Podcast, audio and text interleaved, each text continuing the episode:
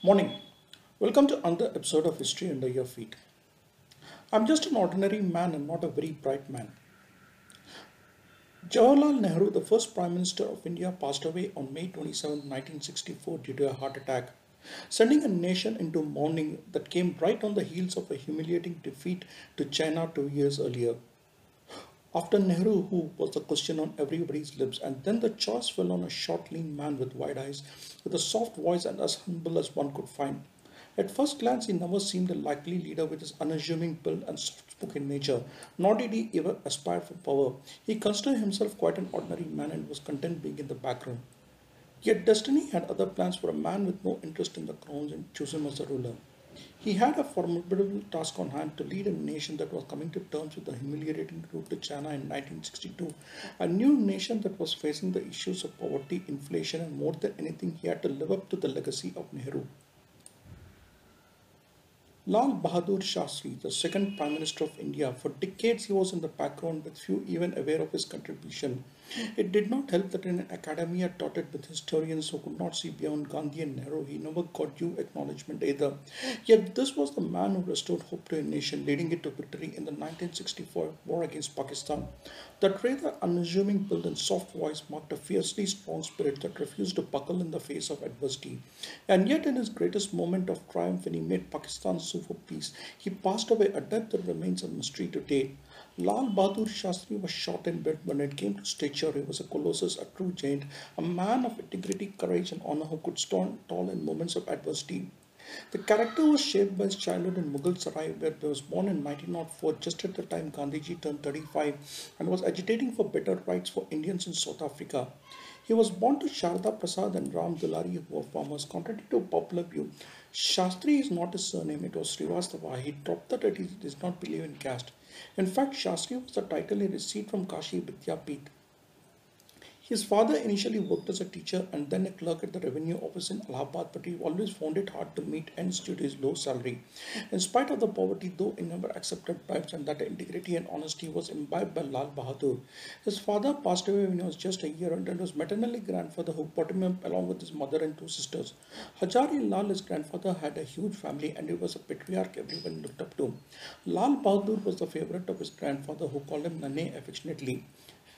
At the age of 10, he went to Varanasi for higher studies and was known for his self-respecting nature. There's an anecdote of him about swimming across the Ganga home when he had no money to pay for the boat. For someone with a small build, he possessed a whole amount of energy. He could swim for long distance, walk and run, and was usually, usually fit. He loved reading and was especially fond of Guru Nanak's verses. He also loved the stage and played the role of Kripacharya in Mahabharata. It was when he was studying at Harishchandra High School in Varanasi that he was drawn into the freedom struggle inspired by Lokmanya Tilak's slogan of Swarajya is my birth, birthright and I shall have it. Inspired by Tilak, he travelled all the way to hear him speak and he became his lifelong follower. It was, however, Gandhiji who would become the biggest influence on Lal Bahadur. The former's 1959 speech 1915 speech at Varanasi motivated him to dedicate his life to the nation. He took part in the 1921 non-cooperation movement and left school inspired by Gandhi's clarion call. He did his studies at the Kashi Vidyapith where he was mentored by Dr. Bhagwan Das whose lectures on philosophy touched his heart. He got the degree of Shastri after finishing his studies from the Vidyapith, throwing himself headlong into the freedom struggle. He joined the Servants of India Society started by Lala Lajpat Rai whose aim was to train youths in the service of the nation. In 1930, he took active part in the salt satyagraha Mahatma Gandhi's call and was arrested, being in prison for two and a half years. That started a long space where he spent most of his time in and out of jails for long, long years. It was during his stay in prison that he began to read a lot, and that's how his ideology was also shaped. He read the books of many Western philosophers, reformers, and also translated the autobiography of Madame Curie into Hindi. Even in prison, he conducted himself with dignity and restraint as a role model of sorts to others. It was a tough life for him. Away from his wife, one of his daughters passed away. His son fell seriously ill too. While he loved his family and children, he did not let that come in the way of his ideal or service to the nation. Neither his daughter's death nor his son's illness nor his family's poverty made him swerve away from the chosen path. Simple living and high thinking was what he followed to the letter even when he became the principal prime minister. He was sent to the prison again in 1940 when he offered satyagraha against the British and when the Quit India movement broke out in 1942. He had just come out of prison then. He lived underground for some time, often communicating with other freedom fighters from Anand Bhavan, the ancestral home of the Nehrus in Allahabad, and he was once again arrested by the British and sent to prison. 1947, India was a free nation. By then, Lal Bahadur was noted for his organization skills and administrative abilities. Earlier during the 1946 elections in United Provinces, he proved his mettle by organizing the uh, Congress campaign and leading it to a own victory. It was that this that caught the attention of Govind Ballabh Pant and when he became the CM of UP, he chose Lal Bahadur to be his parliamentary secretary. Pant had high praise for Shastri, calling him likable, trustworthy. Later, he became the Minister of Police and Transport in Pant's cabinet and took many noteworthy steps. He prohibited the use of lathi charge and firing on protesting crowds, instead asked the cops to use water jets. As a transport minister, he was the first to appoint women conductors too. Congress party won a huge majority in the first ever general elections, and Shastri had a major play, role to play in its success. As General Secretary of Congress, he played a major role in the candidate selection as well as directed the campaigning and electioneering. Though he did not contest elections directly, Nizam desired that a honest man like him should be in the government. In 1952, he was appointed as railway minister, taking charge of one of the most crucial sectors in the economy. He had to get the railways back on track after the disruption due to partition and the new birth pangs of a nation. The first class, which offered royal comforts, was abolished, and he took upon himself to provide better facilities to passengers in the general or third class compartment. He provided fans to passengers in third class compartments and in a way made the travel better for them. He took up complete ownership of the railways and made himself accountable for anything untoward that happened. When two major railway accidents happened at Ariyalur in Tamil Nadu and Mehboob Nagar in Andhra Pradesh in 1956 that killed close to 250 people, he took the responsibility and resigned. Though Nehru refused to accept resignation, Shastri insisted he must take up and the former had to let go with a heavy heart. He later served as Minister for Communication and then for Commerce and Industry.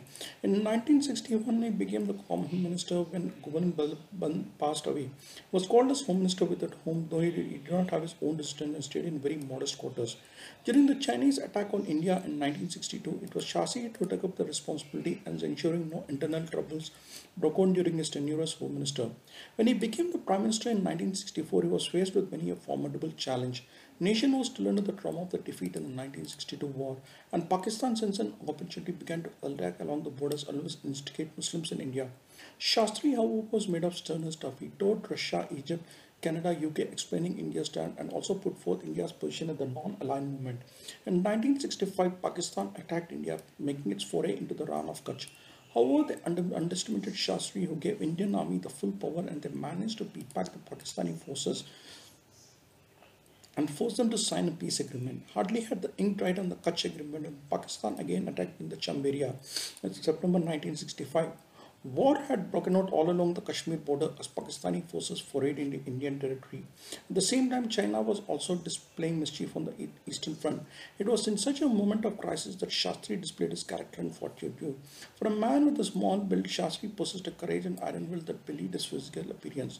He gave full powers to the commander of the army and told them go forth and strike. His message to Pakistan was simple, we are for peace but force will be met with force. Addressing the nation on Independence Day, he declared from the ramparts of Red Fort, it does not matter if we are destroyed, we will fight to the last to maintain the honor of India. But on the same time, the Chinese tried to play mischief, claiming that India had set up armed, armed equipment in its territory and if it were not removed, it would have to face its wrath. Shastri shot back saying that the allegations were untrue and if and also mentioned that if China attacks India, it will not go down to them and defend its territorial integrity resolutely. And in spite of full backing from US and more advanced weaponry, the Pakistani forces were beaten back in crucial battles. Ayub Khan felt that with the weak Shastri at the helm and the nation demoralized by the 1962 route, Pakistan would easily overrun India. However, he underestimated the resolve of Lal Bahadur Shastri, who led the nation with distinction when it was needed and gave him a fitting reply.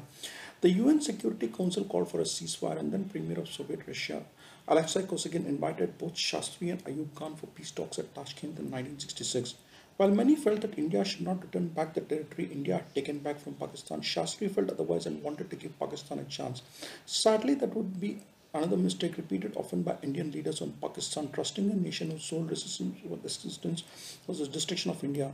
On 10th January 1966, he signed the Joint Declaration of Peace with Pakistan and died the same night. It was believed he died due to a heart attack, but like the death of Netaji Subhash Chandra Bose, it remains a mystery to date. The tiny man with the will of iron and had passed away. A small man, small in build, but a giant in stature, was no more. And yet he would be forever remembered for the way he led India during a critical phase.